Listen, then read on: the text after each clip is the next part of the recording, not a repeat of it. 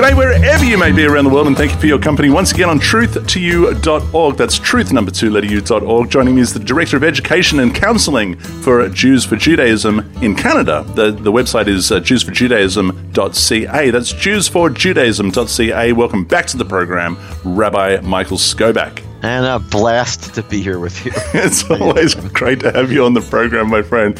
Uh, we are continuing in our series exploring the book of Psalms, chapter by chapter, and asking the question who composed the psalm? What is it about, and what was happening in the life of the author at the time of the composition? How does it apply to us today? Also, uh, when applicable, what would Christianity have us believe about each psalm, and how does that deviate from the original intent? This week, we are in Psalm chapter 15. Again, it's a really short one, but yeah, I don't know if it's going to be a short program. It, it only has five verses, uh, it Yeah. would, would seem. It's a Psalm of David. Uh, and it's an interesting subtitle in my New King James uh, Study uh, Bible, the Christian translation. It says, The character of those who may dwell with the Lord. Uh, it begins like this, Michael. It says, uh, Lord, who may abide in your tabernacle? Who may dwell in your holy hill? He who walks uprightly and, and works righteousness and speaks the truth in his heart. He who does not backbite with his tongue, nor does evil to his neighbor, nor does he take up a reproach against his friend, in whose eyes a vile person is despised, but he honors those who fear the Lord. He who swears by his own hurt and does not change. He who does not put out his money at usury, nor does he take a bribe against the innocent. He who does these things shall never be moved. Michael. Uh, you know, we should be happy that uh, with this psalm we'll be finishing one tenth of the book of Mm. Psalms. How about that? 150 chapters. That's nice. Yeah. I see that we're, we're on our way. When did we start this? When, when did we start this series? Oh, half a year ago. So that means we do twenty percent of the first sum. That's four. That's five years. So in five years we'll be done. Unless we speed up. Well, it's possible. But we have some of these. the know, chapters only get longer though. The chapters only get longer. they're gonna get really big. yeah. Um, so actually, we should have been going faster already.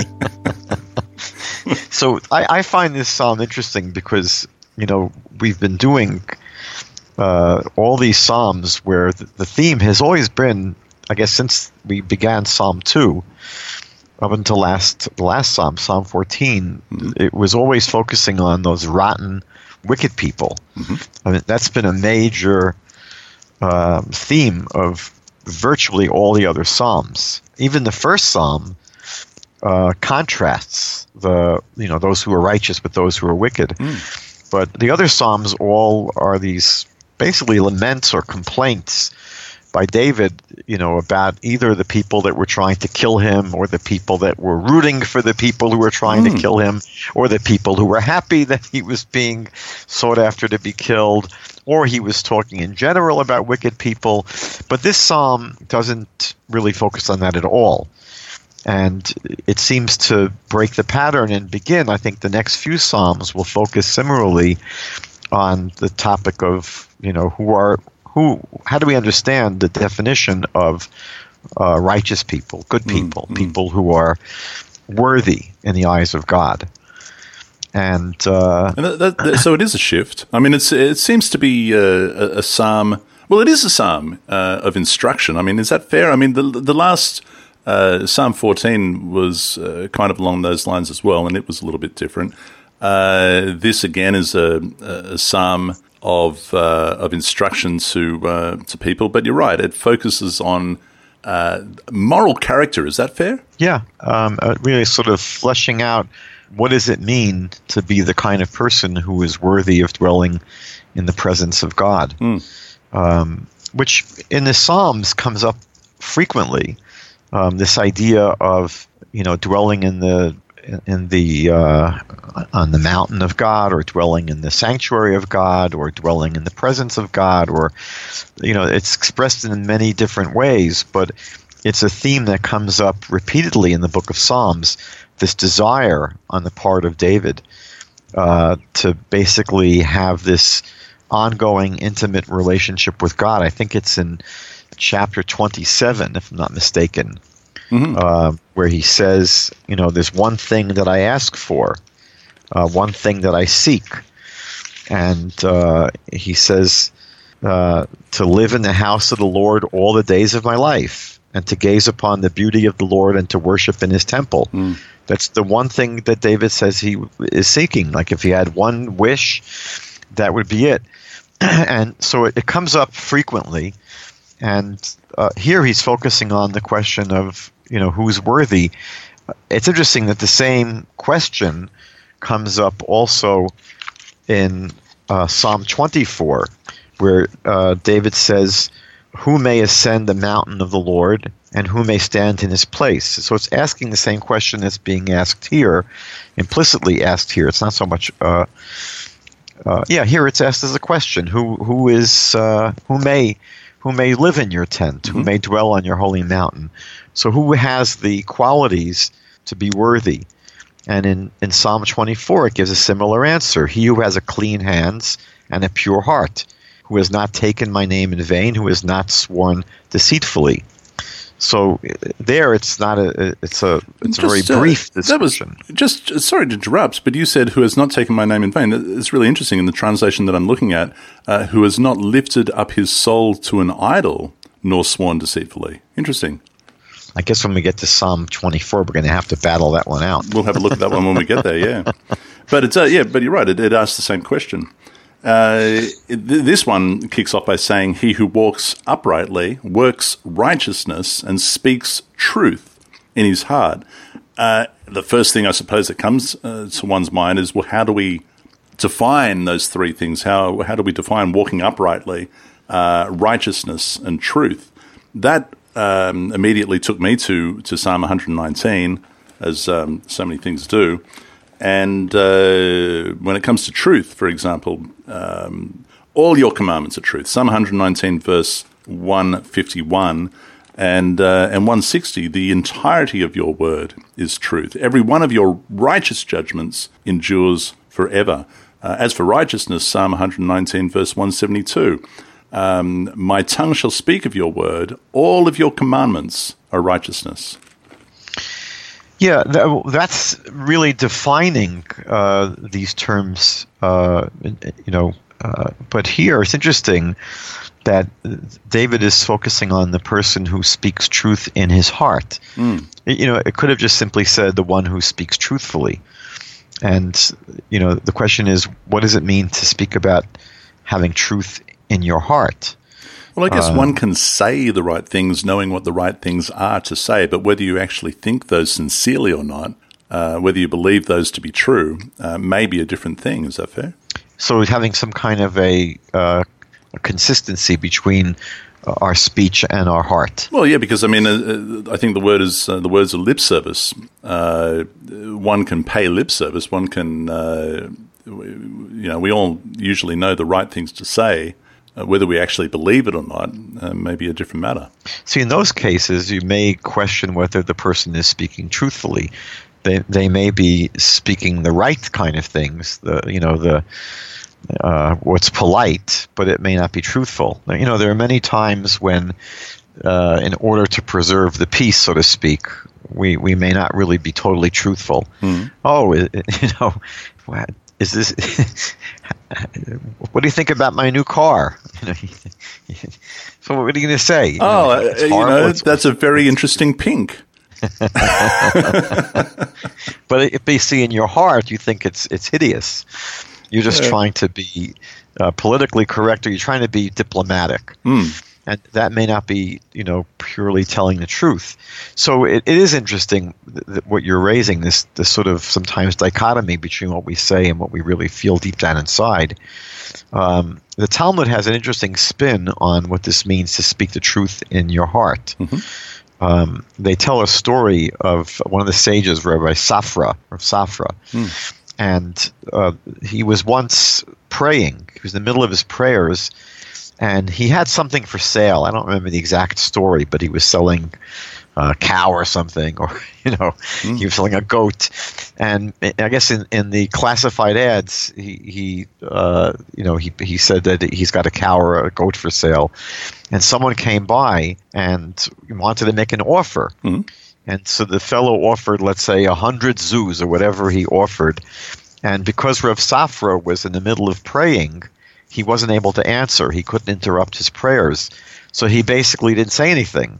And this fellow assumed that he was rejecting the offer. Mm-hmm. You know, he, he's not he's not going to accept that. So the guy upped his offer to 200 zuz. And I think he, he again couldn't speak. And so the guy, I think, went up a third time to 300 zuz. And the, the, the story in the Talmud is that once, when the guy first offered 100 zuz, that was what he was prepared to sell it for initially. Mm-hmm. He, he was very happy to take that price. He just couldn't say uh, that he was going to agree to it. And so when he finished praying, he told the guy that he's willing to sell it for a hundred, even though the fellow had already offered three hundred. You know, he could have been less than honest and taken the three hundred dollars, which was offered by this fellow. But since in his heart he had already uh, resolved to, to, to take a hundred, um, yeah, you know, that's an example of. No, I'm taking I'm taking the three hundred. that's not. That's not. What kind of salesman was the rabbi? Come on. You, the first person to talk in negotiation is, is the one who loses. You, you got you got to let you know. That's three hundred. so, a product is only worth as much as one is willing to pay for it. If he wants to pay three hundred, sure, that's what it's worth. No, exactly. I mean, that's why. By the way, it's interesting that uh, it's not so easy to do this, but the, the way that many of the uh, traditional Jewish commentaries read this psalm is that it, it, it's it's not speaking about basic uh, requirements of uh, ethical behavior because mm-hmm. they assume that you know t- to do that you know like not to rip people off that's not super worthy it just means you're not a criminal and so they look at all of these. Uh, there are eleven. Well, these are eleven basic ideas that David is sharing. That all of these are somewhat going beyond the letter of the law, meaning that theoretically you could take the 300 and be perfectly within your rights. I mean, mm. the hmm. fellow was willing to pay it. And after all, if you're trying to get a good price for your goat or your cow or whatever mm. it is, why not? But here is an example of exemplary behavior because he felt that since he had in his heart uh, you know been happy he was happy once mm. the hmm. person offered the hundred so in his heart that was the truth and he stuck with it so if, i mean it, it, i mean just to, to take that further into uh, i mean if he had uh, advertised it anywhere or or said to somebody uh, officially you know I'll t- I, I want 100 for it it's worth a 100 um, then to take 300 to someone who was unaware of perhaps you know the, the sign you put on the community notice board or or uh, or whatever it might be. Um, yeah, then then that could be a little dishonest. The person may go away uh, and then see the sign that says, "I've got a goat. I'm selling it for a hundred. Uh, he he would almost be in his right to to take it back and say, you know, what's going on. Um, Price went up. yeah, well, yeah. Come on, you advertise it for a hundred, and you, you, anyway. So yeah, the, the, there would be cause for uh, for upset there. I would think. There, that would be a different case. Mm-hmm. Yeah, here the price had not been, uh, you know, advertised. Okay. Um, now, I'm, the, I'm what's more difficult? Yeah, I am. yeah. What's more difficult? Don't come to my house when I'm praying. If you, if you want to buy my lawnmower.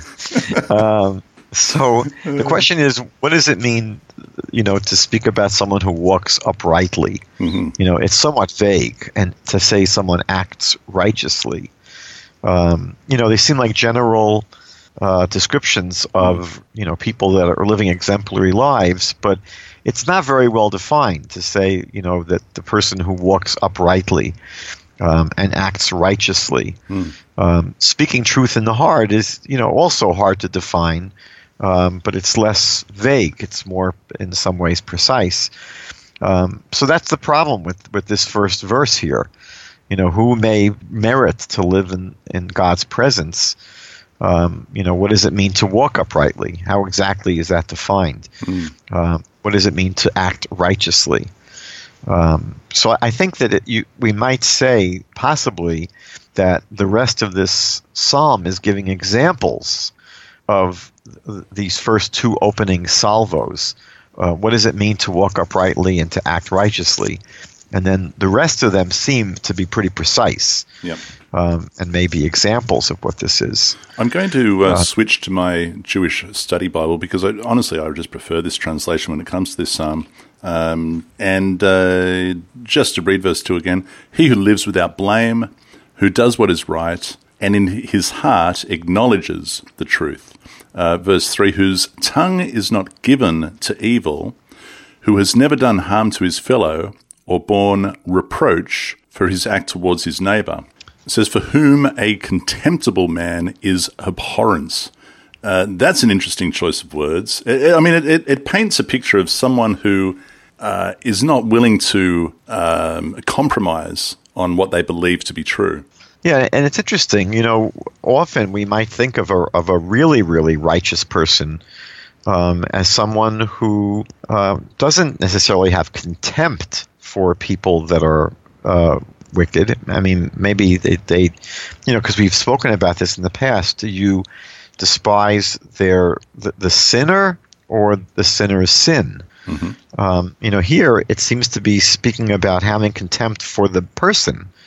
And you know, there are other places in Psalms where it speaks about um, you know uh, hating the you know the sinner and desiring that sins be uprooted. I think it's one of the verses in the book of Psalms. Yitamu chatayim in haaretz. Let sins be wiped out from the, the face of the earth. But we don't seek the destruction of the sinner.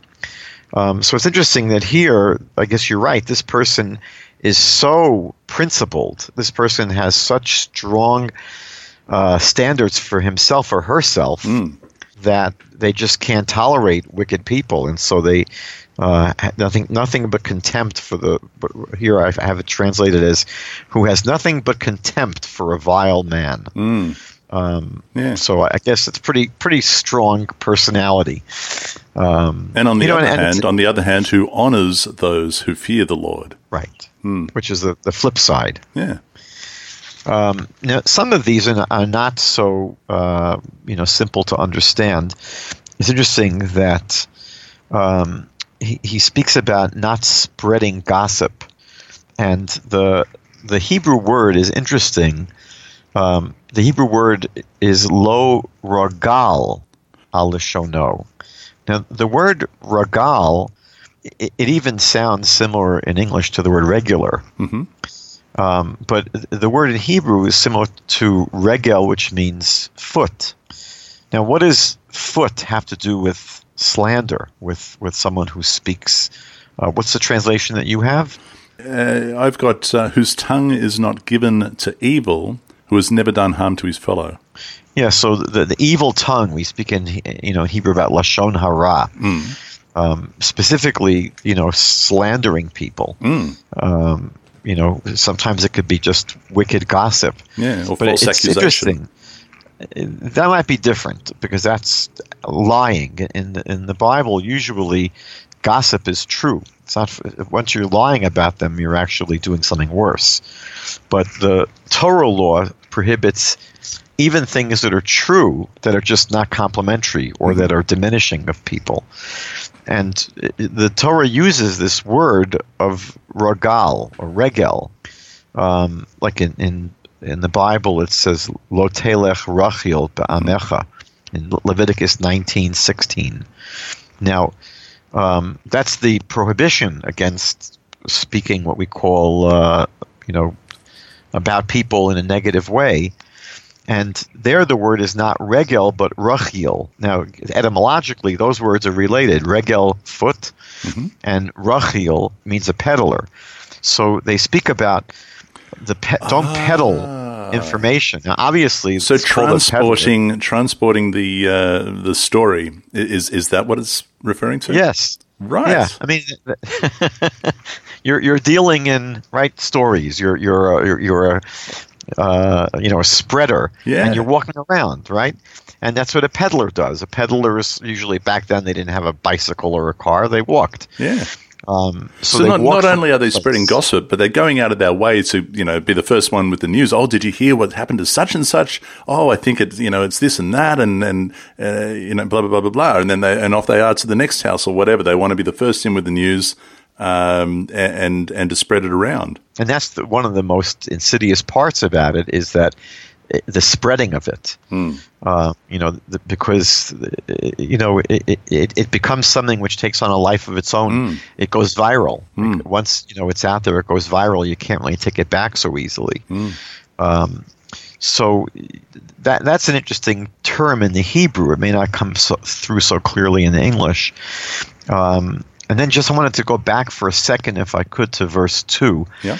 where he speaks about the person who um, uh, he speaks about holech tamim, um, which I think you said it was someone who walks uprightly. Yeah, uprightly. Now that's in the uh, New King James in the in the uh, Jewish Study Bible. I've got he who lives without blame, who does what is right. We have that description of Job, don't we? Yes, and um, the word in Hebrew here is tamim, um, which is related to the word tam. Um, it comes up, I think, the first time in Genesis 6, um, verse 9, about Noah, who was referred to as a tzaddik tamim, a perfectly righteous person. So tam, or tamim, can mean perfect or whole. Um, Jacob in Genesis 25, verse 27, is called an ish tam. Um, there, it's not clear what it means because it can mean simple, um, but usually it, it means whole and uh, whole in a very pure kind of way. There's a fascinating verse in Deuteronomy 18, verse 13, which says, Tamim tihia im Hashem Elokecha. You shall be tamim, perfect or whole, um, with the Lord your God. And it's in the context of all of these prohibited occultic practices, like they speak about don't use divination and don't be a soothsayer and don't. Um, and then after all those prohibitions, it says you should be whole with uh, the Lord your God, meaning don't try to uh, take shortcuts and outmaneuver God and come up with uh, don't don't don't try and beat the system and basically go through life you know without using all of these techniques to try and you know see what's up ahead.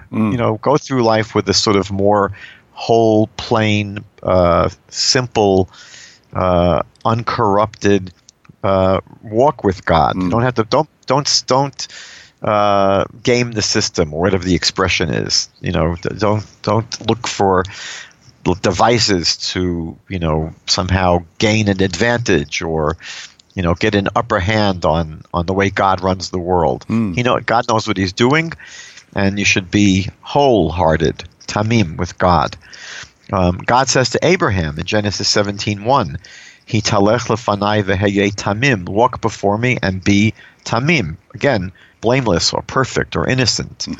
Um, so, so it is, you know, a word which we do find in the Bible, although it's not a million percent clear what it means to walk blameless. Because again, it's not clear that tamim means exclusively blameless. Tam again can mean perfect or innocent. It speaks here about um, in verse four, as you were just saying, that in his eyes the vile person is despised. Um, the Talmud gives uh, an interesting example of this.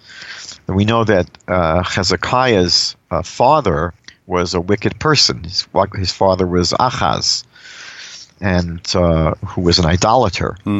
So the, the Talmud says that uh, Hezekiah didn't give his father any rights of honor after he died, um, meaning that even his father he didn't flatter, he didn't uh, give honor to. And actually, the Talmud goes further and says that he dragged his bones on a bed of rope. Oy. He sort of treated him with, yeah, he, he, he, he treated him in a, in a debasing kind of way. Even though it was his father, but he was an idolater. And so uh, the Talmud gives that as an example. Um, Now, well, now you know what you've just opened a can of worms because I love doing that. that's why these are not. That's why this is not going to be a five-minute show. Here we are in the uh, commandment uh, to honor your mother and your father, uh, Exodus chapter twenty, and uh, and and here in uh, fifteen four. Uh, for whom a contemptible man is abhorrent, but who honors those who fear the Lord. And the question then becomes, well, do we only honor our parents if they fear the Lord? And we don't if they're idolaters? So, um, honoring our parents um, does not depend upon them fearing the Lord. Um, you know, we are commanded to honor and not just honor, but to have awe, hold our parents in awe. Mm-hmm. both words are used. Uh, kabed es avicha v'esimecha, honor your father and mother, and es imecha avicha tira. Um, you shall be in awe. Fear. Well, fear is not really a great word, uh, and it doesn't say that it depends upon them being righteous, God-fearing hmm. people. Um, so then, is but, this is this story of Hezekiah uh, putting him at fault? I, the Talmud doesn't see it that way. No. I mean, the Talmud seems to say that um, normally you are required to honor your parents. Now, what's interesting is that um, you know you could ask the question: Does that only apply when they're alive? Uh, are you required to honor them after they're no longer on this earth? That's certainly a question worth asking. Um, but it seems that they're saying uh, that you'd make an exception to this, that you would not honor parents who themselves did not honor God. Mm. Um, for example, the, the, Talmud speaks about the, the simple question about what if your parents ask you to violate the Sabbath? Mm. Do you have to honor them and obey their uh, their requests? So the Talmud says no. Um, you know that that's and they base it upon verses in the Bible that even the parents are required to honor the Sabbath. Mm. So if they ask you to violate it, you're not required to honor your parents in that mm. situation.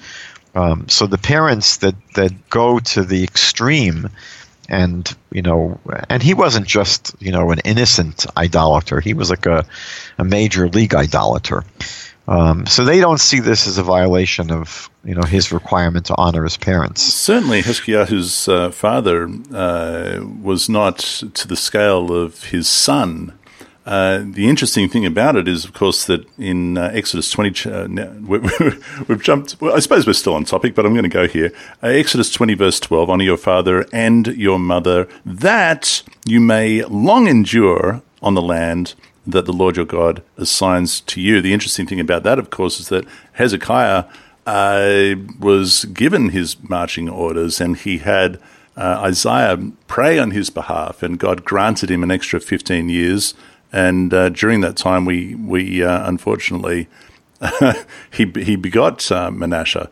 I'm just uh, it, it's interesting that um, that the Talmud would have a story like that, uh, where uh, seems to dishonor his his father in an extreme way, uh, and yet we do have in the in the text that um, that he was granted extra longevity on the land and and and a horrible son and a horrible son as a result of that. Yeah interesting how that yeah. works out. Yeah, now that, that, I can see that turning into an hour long conversation. Yeah.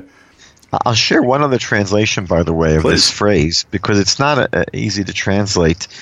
Um, normally, it is translated as someone who you know has contempt for the wicked, but the Radak translates it as he is despicable in his own eyes uh and repulsive meaning that uh, I think it's an extreme way of putting it, but I think it's an expression of humility.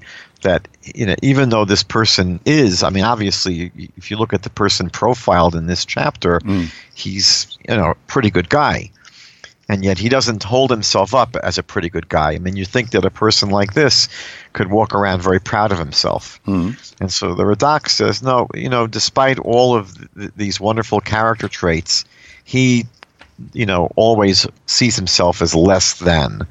Uh, he doesn't see himself as. In fact, you know, there's, there's a thing I once heard from one of my teachers in Jerusalem. He said, if you have two people in front of you, one of them is really, really wicked, and one of them is really, really righteous. Which one is more likely to think of themselves as good? So, is the truth is that it's more likely the really wicked person is going to think of himself as good, because the really righteous person is going to say, you know, I could have been better. I, could, Mm. I could have done better. um, so that it's an interesting translation by by the Radak. Um, you know, like one question, which maybe we'll get to a little bit later, is why specifically these eleven qualities? Um, you know, is there something that that's special about these in particular? Because the truth is, if we sat down and brainstormed, we could probably come up with a longer list of, of qualities, you know, of, of, of honorable qualities. Um, you know, it speaks here about the person who, uh, now again, I'm not sure how you translated it, but in my translation, it's the person that swears to their detriment. Now, I like the It way that. Uh, yeah, now swears to that detriment. That's really good, and uh, I, I like the way also that it is in the uh, Jewish Study Bible here. Who stands by his oath even to his hurt. So, what would that be talking about? If you if he's made a pledge to do something, and in the course of the time that, that it comes to, com, uh, to to bring that to fruition, and uh, and it's no longer in his favor, he still goes ahead and does it because he's he's uh, put his name to it, if you like. Okay, so that's a great example. That maybe when they first made the oath, uh, things were not going to be as detrimental, and then maybe at some point it changed and became detrimental, and he's going to just stick to it because that's the oath that he made. It's not as unusual as we think it is. You know, there are many times we make commitments in life. You know, even though if we don't, let's say, technically make an oath, but we you know we, we make commitments we say well, we intend to do something we you know give the impression to someone uh, that you know this is our intention and uh, you know we might have a change of heart or circumstances might change. And uh, you know as far as we're concerned we, have every right in the world. I didn't you know intend to do this if something would have changed. Um, but people that are on a high level stick to their word. Um, so yeah, it's interesting that um, it's speaking specifically not about someone who sticks to their oath, but sticks to their oath even to their detriment. That seems to be the the noble part here, because you could maybe say that when it's to their detriment, maybe the oath doesn't technically apply anymore if the circumstances changed, and this person is so honest uh, and so you know scrupulous that even if technically they might be able to get out of something because the circumstances changed, um, they stick to their original uh, commitment. Sure. Um, and then it speaks about not giving money on interest. Now, why is that virtuous? I mean, the, the, the Bible prohibits it. You know, um, you know. Again, it, it would seem to mean that the person is not a criminal. That's not virtuous. That's that's what the law requires. Um, it's in Leviticus chapter twenty-five, verse thirty-seven, I believe. Yeah, specific. Um, yeah, so th- th- there are a few ways in which the commentaries deal with this. One, they say, well, it could be a case where the person is so eager to receive a loan, you know, uh, he's so desperate. The person, the person basically almost, you know, uh, begs him and, and you know and, and prevails upon him to, to give him the loan. And he says, and, and of course, I, I can't just take the money with no interest. So it, it could be a case where uh, it, it's not that, you know, it's just a, a normal case of loaning money to someone, but the person was really. Um, uh, the person didn't mind. Let's say the person didn't mind at all. He was very happy to pay the interest, and he was in desperate need of a loan. The, the higher maybe- the risk, uh, uh, the uh, the loan, uh, the more desperate one is to secure a loan. And yeah, you're right. They may offer and say, "Look, I don't mind. I will pay. I'll pay you interest. Just give me the loan. I really need it. I really exactly, want it." and and maybe that wouldn't be a violation of the biblical commandment, possibly. Um, another possible issue is whether or not that prohibition applies to lending money to non-Jews. You know, this is the famous, uh, you know, issue of how Jews became known as money lenders.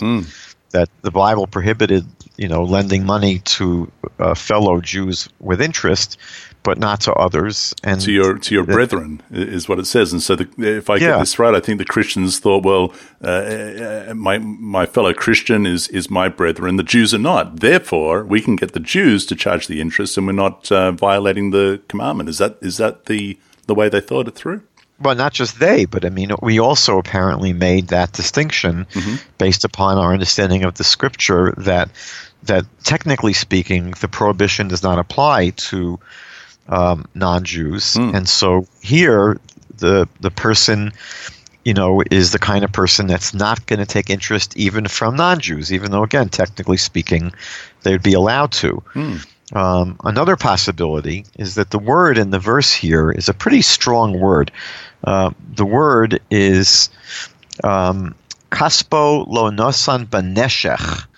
Naneshech means literally to bite, you know, and it, it, it's it's a, a, violent kind of biting. Um, ah. I think if I remember correctly, you know, I, I, have to check, double check this, but if I remember correctly, you know, Rabbi Akiva, the great sage, he did not he was an ignoramus he was illiterate until he was about 40 years old and he began studying uh, torah when he was in, I mean, he was 40 but he wasn't only ignorant he said about himself that he hated torah scholars he, he hated them and he says at one point that he if he if he he said i hated them so much that if i saw one i would bite him like a donkey's bite i would now, obviously, he's being, you know, uh, you know, the, the, he's exaggerating for effect. Hopefully, he's speaking. He's being, uh, he's he's being hyperbolic. Yeah, a little bit of hyperbole. But you know, the bite of a donkey is a pretty vicious bite. You know, it's not like bite, you know getting bit with the gums of, a, of, of an infant that's not got teeth yet. Mm. Uh, so the, the word here is interesting because there's another word that we have for interest, which is rebit.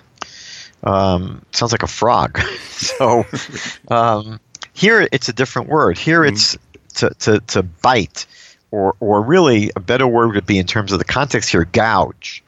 And so um, he's saying that, you know, um, it could be that there are situations where it's okay to lend money um, with interest, for example, to the person who you know is willing to pay the interest or the, let's say the person that's not jewish it may be permissible but this person is not someone who gouges. He's not like a loan shark that's going to let's say ask for an exorbitant rate of interest or someone who is going to you know uh, uh, you know be vicious when it comes to getting paid back so uh, he might be speaking about that kind of a situation. I've just, I've just reached for my uh, collection of Shakespeare, and um, because it reminds me of the of the Merchant of Venice, and I'm not sure if that's fair, but uh, when you say bite, it reminds me of you know that that pound of flesh. Uh, yeah. that he um, the, that he lends. Uh, yeah, maybe it is a fair comparison. Interesting. Wow. Hmm. I have to confess that I never read The Merchant of Venice. You haven't? Oh.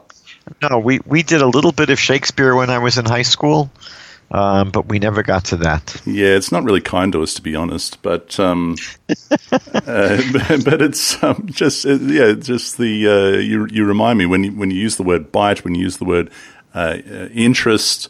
Uh, lending now, I do believe he's lending to a, a Christian. In fact, I, I seem to recall him saying that I despise him for he is a Christian, and I will um, uh, impose uh, such a, um, a, heavy interest upon him. Uh, I'll have to read it again. But do you remember the the uh, cartoon, The Wizard of Id? no.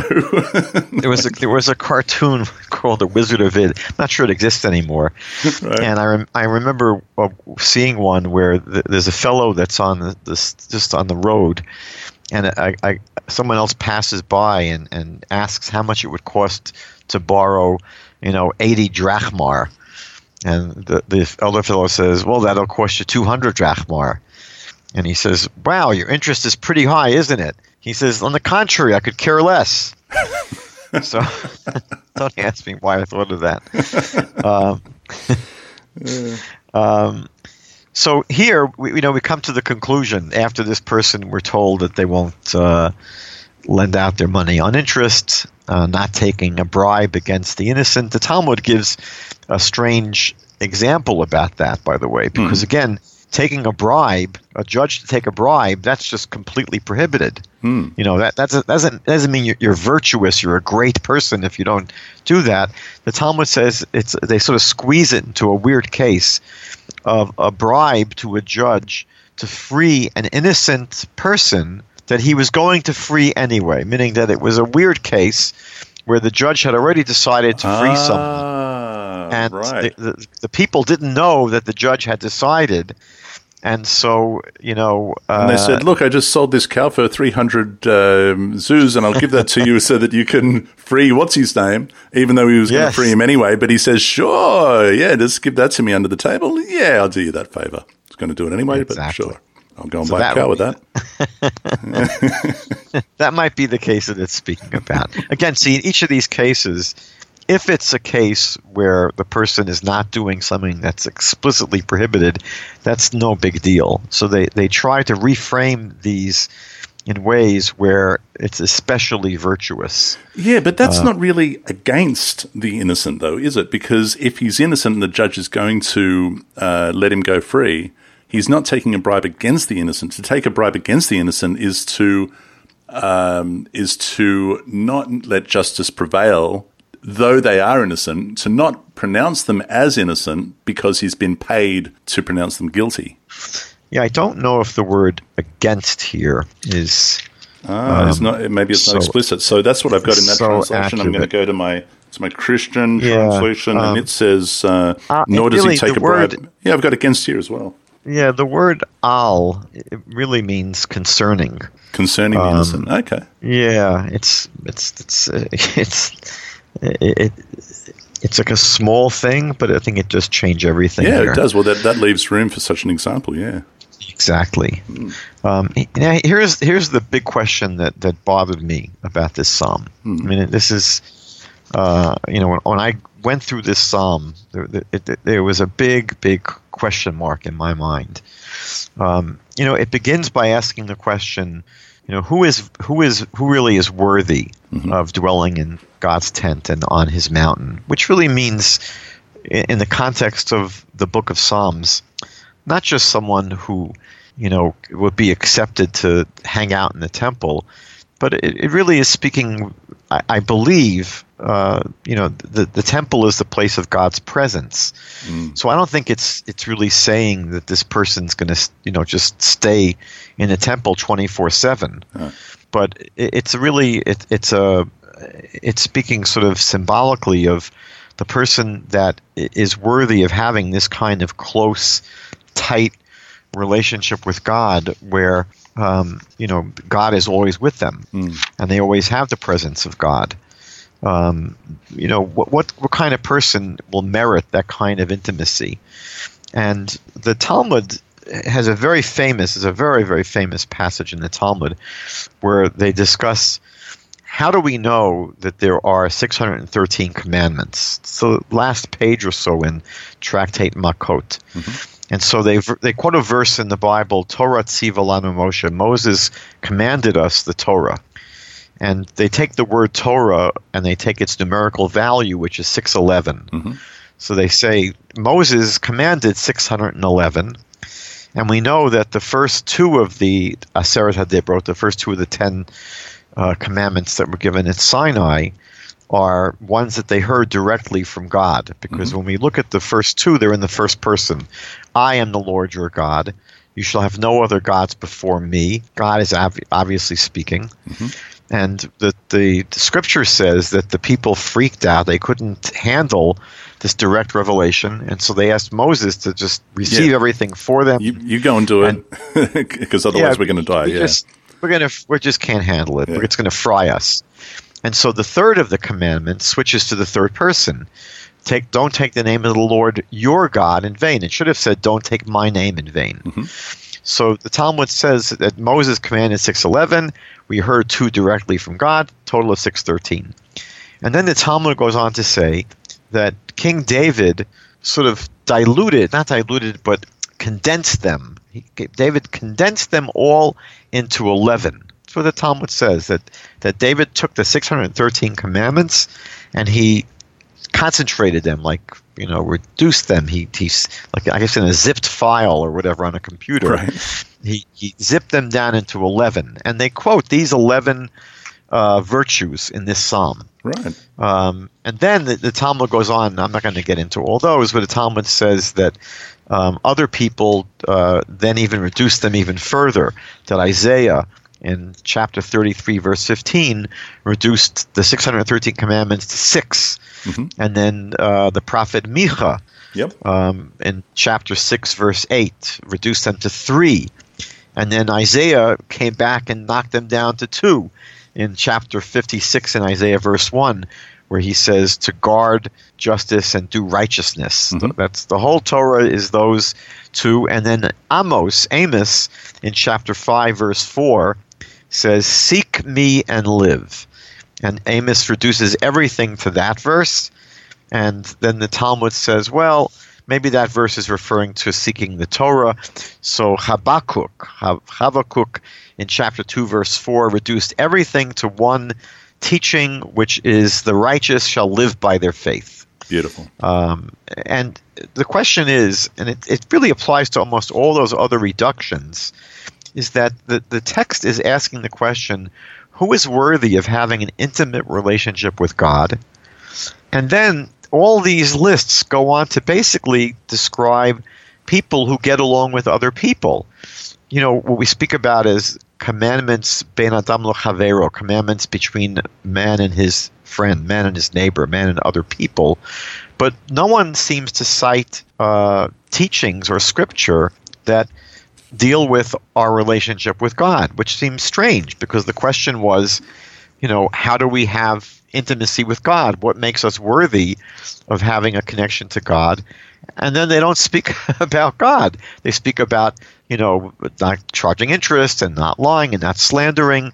You know, nothing about someone who prays a lot and studies the Torah a lot, and someone who meditates on God's presence, and someone who tries to get other people to believe whatever.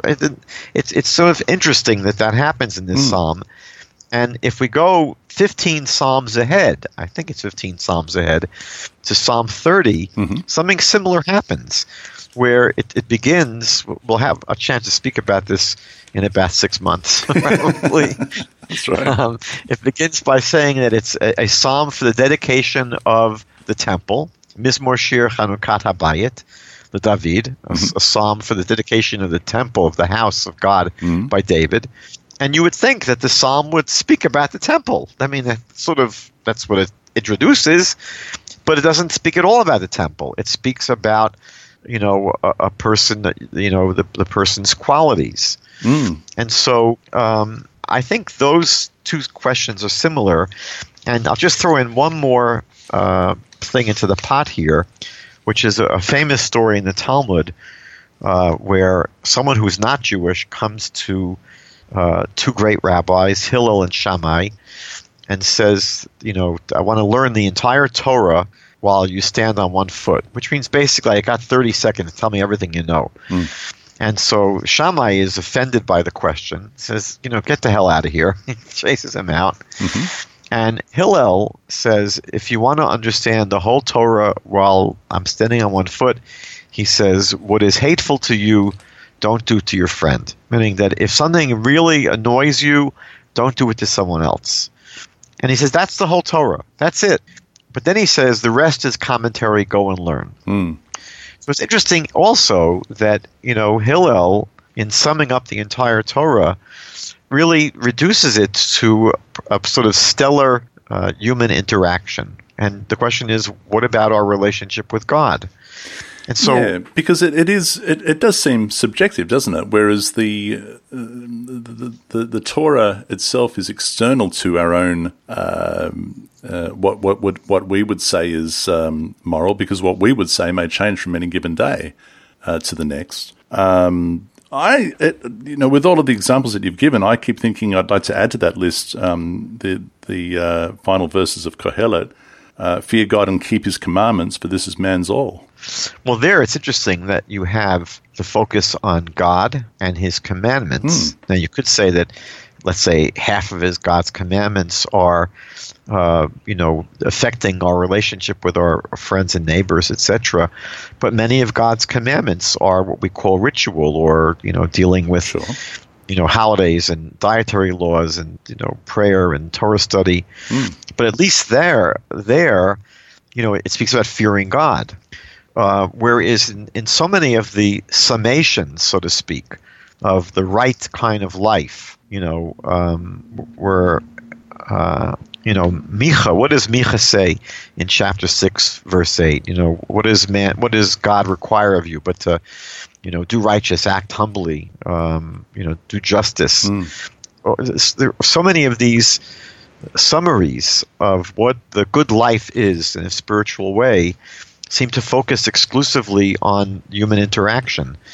Now, it could be, um, I'm just hypothesizing here, Mm.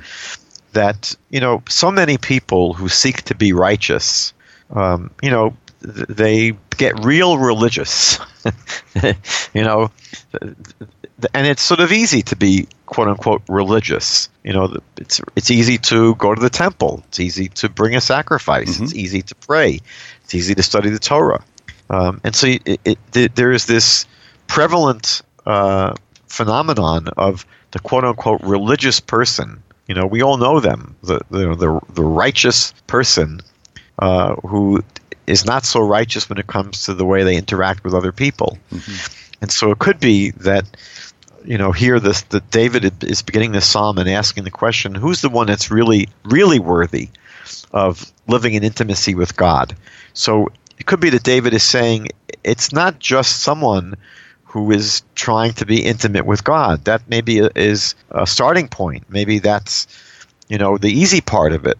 But you know where the rubber hits the road is where that person is in their human interactions. Mm. Um, because you know there are plenty of people who uh, you know pray a lot, but they also speak negatively about others. Um, you know, it, and that may be more difficult to to achieve excellence in those areas. Mm. Um, and it could be that that's part of what's going on. We saw, we see this in the Bible a lot when the Bible, when the prophets, uh, you know, scream at the people who are bringing sacrifices, but they don't treat others properly.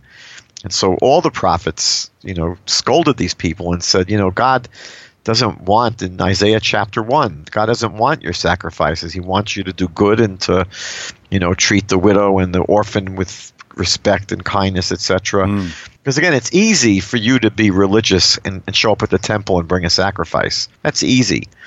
But what what's really uh, uh, the mark of a righteous, holy person is whether that religiousness translates into the interpersonal realm. Mm. Um, it could also be so that might be one part of this. Um, it might also be that um, not just that it's artificially dividing our lives into these two realms, you know, our, our relationship with other people and our relationship with God, but you know, I, I think that what the our teachings reflect is the idea that everything really can be godly. You know, we artificially I think sometimes divide uh, the the spiritual realm from the interpersonal realm. Mhm. Um, almost like Augustine had his city of God, Yeah. um, or you find in the New Testament, "Render unto Caesar which is Caesar's, and unto man, unto God which is God's." Mhm.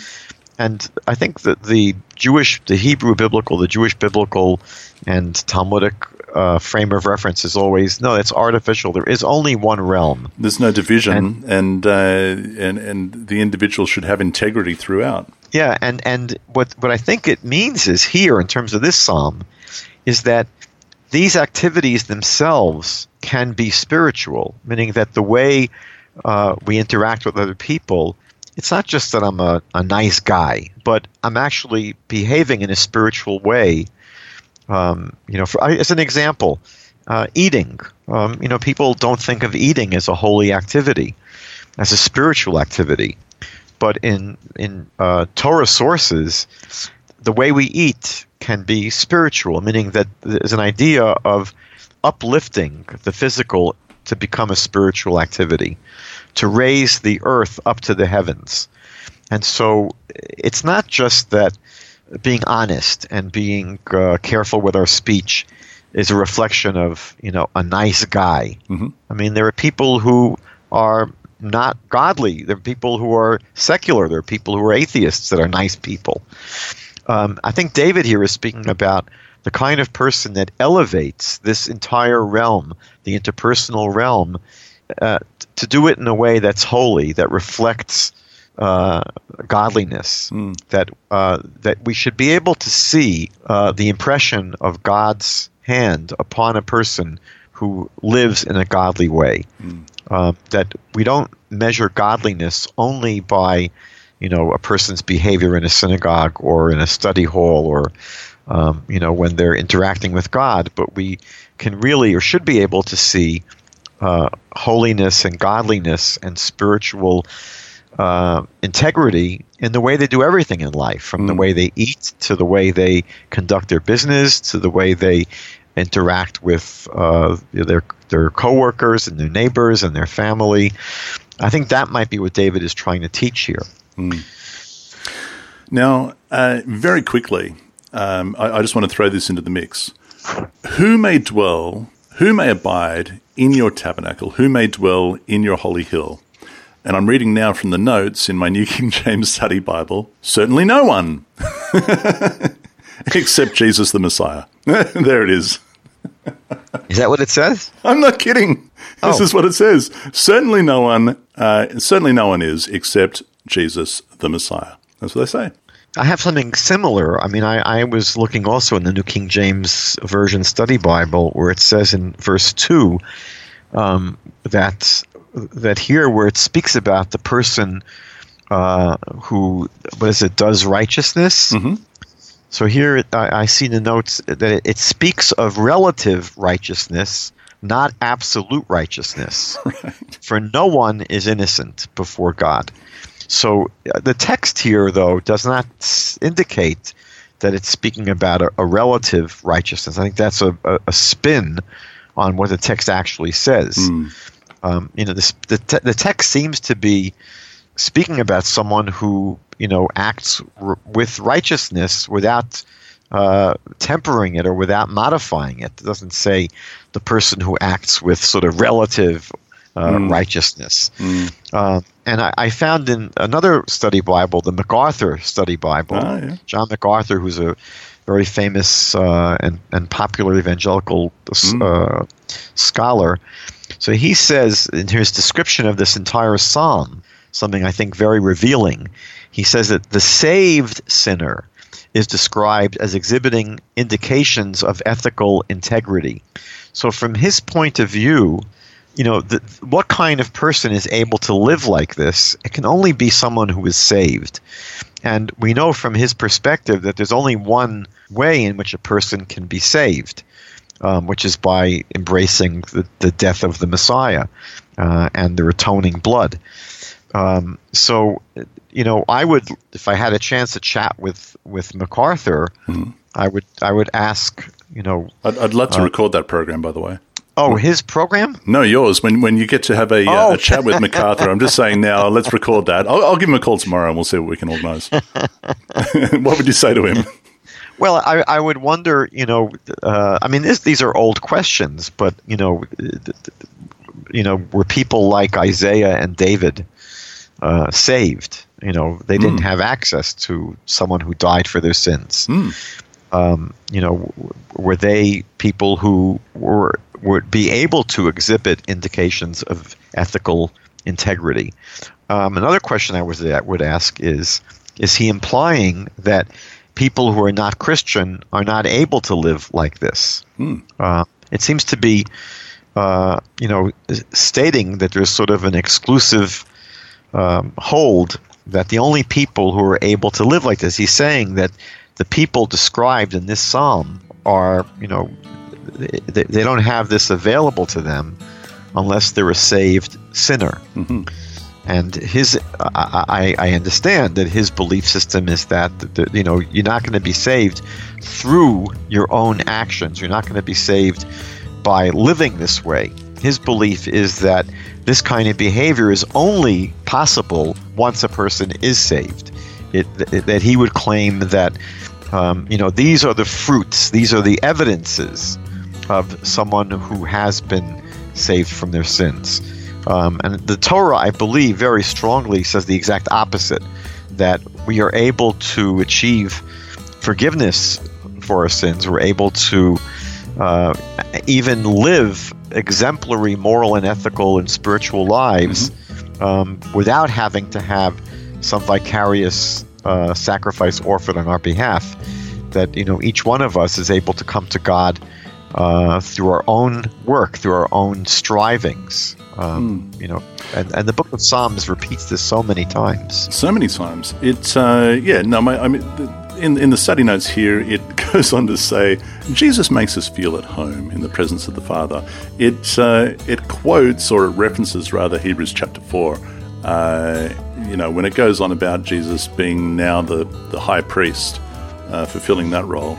Uh, and uh, verse 16 of uh, Hebrews 4 uh, let us therefore come boldly into the, into the throne of grace that we may obtain mercy and find grace uh, to help in time of need. Uh, and that's how they kind of, yeah, that's how they, how they do that one. Um, yeah, but in any case, Psalm 15. Psalm 15. Psalm 15. Brought to you by God. Indeed. Thank you, my friend. Rabbi Michael Skobac, once again, always a great privilege to have you on and, and, go through the Psalms chapter by chapter. The website, again, JewsForJudaism.ca. That's for Jews for Judaism in Canada, JewsForJudaism.ca. Uh, thank you, Michael Skobac, for coming back on. Thank you, Jono. And I look forward to uh, chapter 16 next time. You've been listening to Truth to You with me, Jono Vandor. Join me on the coming Truth to You Israel tour. Details at our website, truth2u.org. That's truth, number two, letter u.org. Thank you for your company, and I hope you'll join us again. Until next time, shalom.